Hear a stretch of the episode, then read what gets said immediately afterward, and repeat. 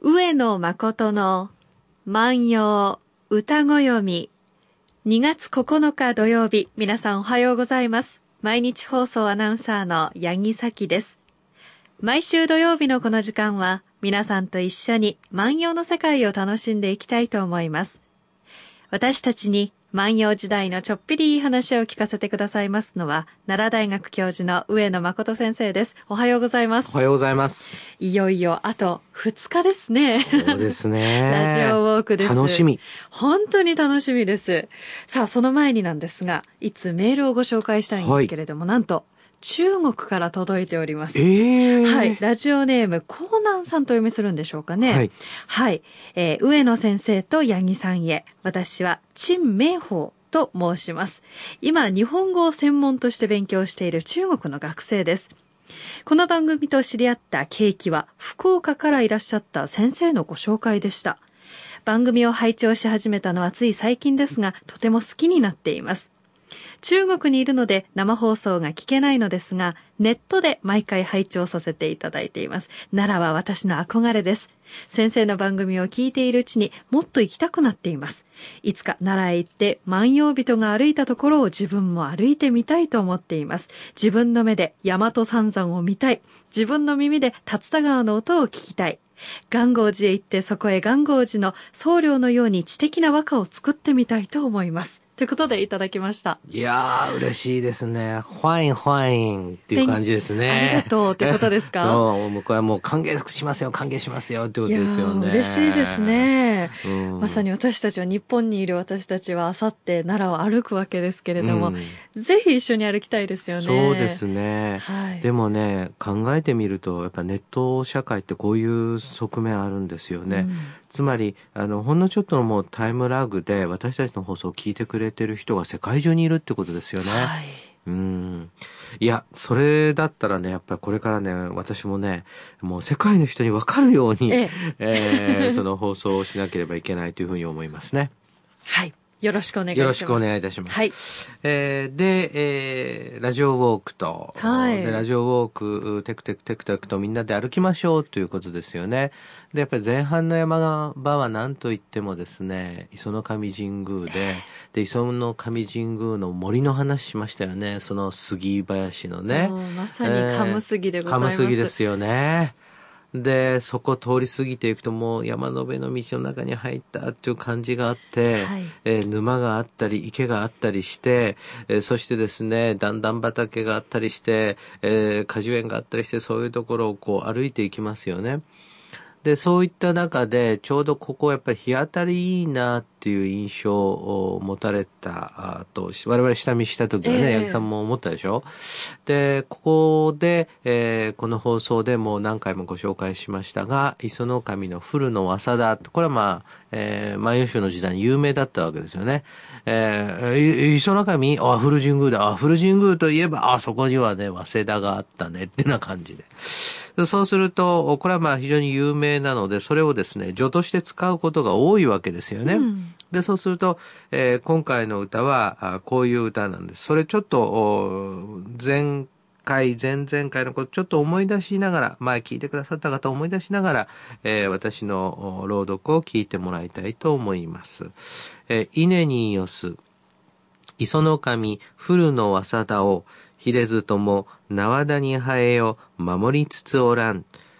磯の神、古の早田を、ひれずとも、縄田に生えよ、守りつつおらん。こういう歌なんですね。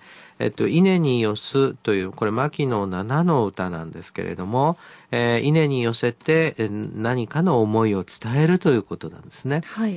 で、磯の神の古の早田、磯の神の古の早田は穂が出るのが早いと。で、その出る穂が早いのだけれども、えそれでもまだ出ていない段階で、縄だけは張っておきなさいよってこう言ってるわけですね。で、これはその、あ簡単に言うとですね、えーどういうことが想定されているかというとですね、一つはですね、イノシシや鹿がやってきて、えー出た稲穂を食べちゃう。で、そうすると、そんなことをされたらたまりませんから、えー周りにですね、縄を張って、えー来ないようにする。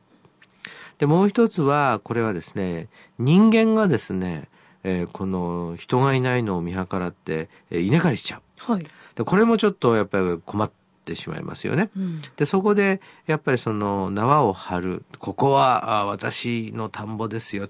えーまさにまあ縄張りなんですけれども、縄を張って守ると。田んぼを守ると。稲穂を守ると。えーいうことになるわけです。で、秀津友っていうのは、あそれは穂が出ることですから、穂が出ないうちから縄を張れということですね。なるほど。穂が出て縄を張ったんでは遅いよと。うん。遅いよと。縄田に生えよと。ですから、縄だけでも張っておきなさいよと言っておいて、守りつつおらん。これがですね、アドバイスの言葉なんですね。あんたね、縄だけでも張っておきなさいよ。俺も守っていてあげるから、私もあんたのために守っていてあげるから、とこういう歌なんです。ほう。友達がうん俺も見張っていてあげるからっていうことですか、友人ってことでいいんですかね、まあ、えーおそらくですね、えーし友人、母親、えーおじさん、はい。まあ、どれか特定することはできませんけれども、えーその人のことを考えて、えー稲穂を守ってあげるというわけですから、まあ、信頼しても良い人なんでしょうね。なるほど。うんで、2年近く私この万葉歌子読みか、うんあの、担当させていただいてて、はい。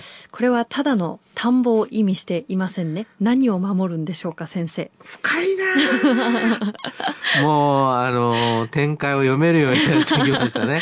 あの、まさにね、もうさすがです。えーやっぱりね、これはやっぱ面白さですよね。あの、つまり、えっと、表通りのお解釈と、その一旦その裏側にどうなってるかっていうですよね。はいで、そうすると、作った人もですね、全然裏が分かんなかったら、これ面白くないわけですよ。ええやっぱり匂わないと、はいいや、これ裏あるぞって思わないと、あの、素通りされそますようなんです。ね。今の先生のご説明では十分によってまいります。はい。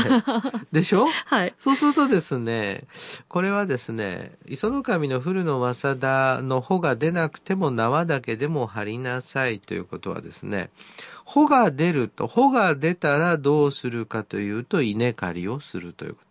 稲刈りをすると収穫になりますから、どんなにイノシシや鹿が出てきてももうその稲を食べることはできません。ええ他の人が刈ろうとしても刈ることはできません。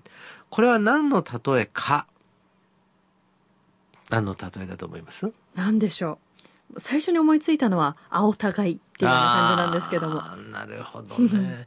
今なんかね、わ私ね、やっぱりこれあの、ラジオですから、リスナーの方ね、あの、見ることできないんですけどね、八木さんがね、鼻のところをちょっとね、こう、こすったんですよ。八木さんね、物を考えるときにね、鼻の下をこするっていう癖がどうもあるような今感じがしますね。生に見られてますね。これね、う多分ね、試験の時鼻こすってましたよ。あそうかもしれませんねねこれね、結局どういうことかっていうと、ええその、稲穂が出て、えー刈り取られてしまう、アウト刈りされてしまうと、お手が出せないわけですよね。うんということは結婚ですよね。だから、えーということはどういうことかっていうと、はあは結婚年齢は当時の法律では13歳と決められて13歳。当時出るんですよの寿命って大体どれくらいでしたまあ、そうですね。まあ、生き、元気であれば50は近くは行くとは思うんですが、30ぐらいで死ぬ人たちも多かった。そうです。そう考えると早くないのかなって感じもしますよね。はい。13歳。13歳。そうするとね、えーこの13歳で成人式と同時に結婚っていうのもよくあるパターンなんです。ええ。でそうするともう、それまでは結婚することできませんから、もう結その成人式と同時に結婚だったら誰もですね、手を、手出しすることはできないわけです。当時の成人って何歳でしたっけ？13歳。13歳ですよね。だからはい13歳で成人式を迎えたら即結婚できる。なるほど。で、そうするとこれはね、あの子はまだね、13にはなってないけれども、あんたね、あの子にちゃんと気持ち伝えてる？その伝えなかったらね、おあんたもう、その、誰かが持っていくかもしれないよっていうふうにアドバイスしてるわけですよね。なるほど。うん。成人で13歳、うんそのだいぶ前にもう結婚相手が決まるって考えると、はい。もう人生あっという間ですね。そうですね。だから小学生ぐらいの時に、さきちゃんもうあなたは誰々さんと結婚するのよ。いわゆる言い名付けですね。名付け。最近聞きませんけども。聞きませんね。はあこれもしね、時代劇でもね、これ言い名付けって言ったらね、これ説明が必要ですね。テロップ。言い名付けと言ったっていうね。あの、僕の郷里には言い名付けがいるんだ、なんていうようなドラマ、昭和40年代まではよくありましたが、はい。もう今はこれ死後ですね。本当ですね。でも実際にね、おそらく、えっと、これ、紙上げと言いましてね、えっと、おかっぱ頭を、えー、結い上げるわけですよ。そうするともう結婚することができる。うんですから、えーその、おかっぱ頭の間は結婚しちゃいけないんですね。で、その紙、おでこを出すと、はいあの、これ、結婚することができると。いうことですので、これ、えっと、紙を結い上げると同時に結婚式が始まっちゃうっていう、うんそんなイメージですよね。なるほど。でもね、そのまだおかっぱ頭の時からね、あなたはって、このね、あの、今、あの、源氏物語、あの、千年期でやってますけどね、これね、あの、イメージで言うとね、あの、若紫の巻の時のね、ええー北山にですね、あの、光源氏が行ってですね、若紫を見初めるところがあるんですよえ。。えで、その時の頭は甘そぎなる稚語と出てきますから、その感じなえ。んですよね。うんうんでもこの歌で言うと、守りつつおらむっていうのは別の人なんですよね。そうです。私も手伝ってあげるから、手伝ってあげる見張っていてあげるからってことですよね。そうです、そうです。この人は信用できるんですか？難しいところですね。一応歌の表現の中では、はいあの、信用できるわけですよね。ところが信用できるがゆえに全てを打ち明けた、全てを打ち明けたら取られちゃったっていうのはいつの世にも、まあある話ですからね。万葉の時代から。前の時代から。はあ、これ、あの、現在の、あの、トレンディードラマでもね、あの、調べてみると 親友だったっていうことはよく、まあ、あるわけですよ、あります、ありま。す。やっぱりこういうね、あの、歌の表の意味、裏の意味、感じながらね、やっぱりあの山道を歩いてほしい、山の辺の道を歩いてほしいと思います。そんなことを思いながら聞いてください。磯の神、古の早田を秀ずとも、縄田に生えよ、守りつつおらん。磯の神の古の早田ではないが、まだ稲が出ていなくても縄を張って見張っていた方がいいぞ。俺も見張っていてあげるから。今日は牧野七の1353番の歌をご紹介しました。上野誠の万葉歌ご読みでは、上野先生に聞いてみたいこと、番組の感想など何でもお寄せいただきたいと思います。番組でご紹介させていただいた方には、番組特製ポーチをプレゼントいたします。宛先です。郵便番号530-8304毎日放送ラジオ上野誠の万葉歌子読みの係までお願いいたします。メールアドレスは歌ご読みアットマーク mbs1179.com です。たくさんのご応募お待ちしています。さあ、いよいよ明日はラジオウォーク前日ということで特別番組がございます。上野誠の万葉歌ご読み臨時増刊60分ラジオウォーク完全予習講座をお聞きください。先生、これを聞けばラジオウォークはもう完璧ですね。完璧です。はい。ということで、明日夜8時にお耳にかかりたいと思います。さようなら。さよなら。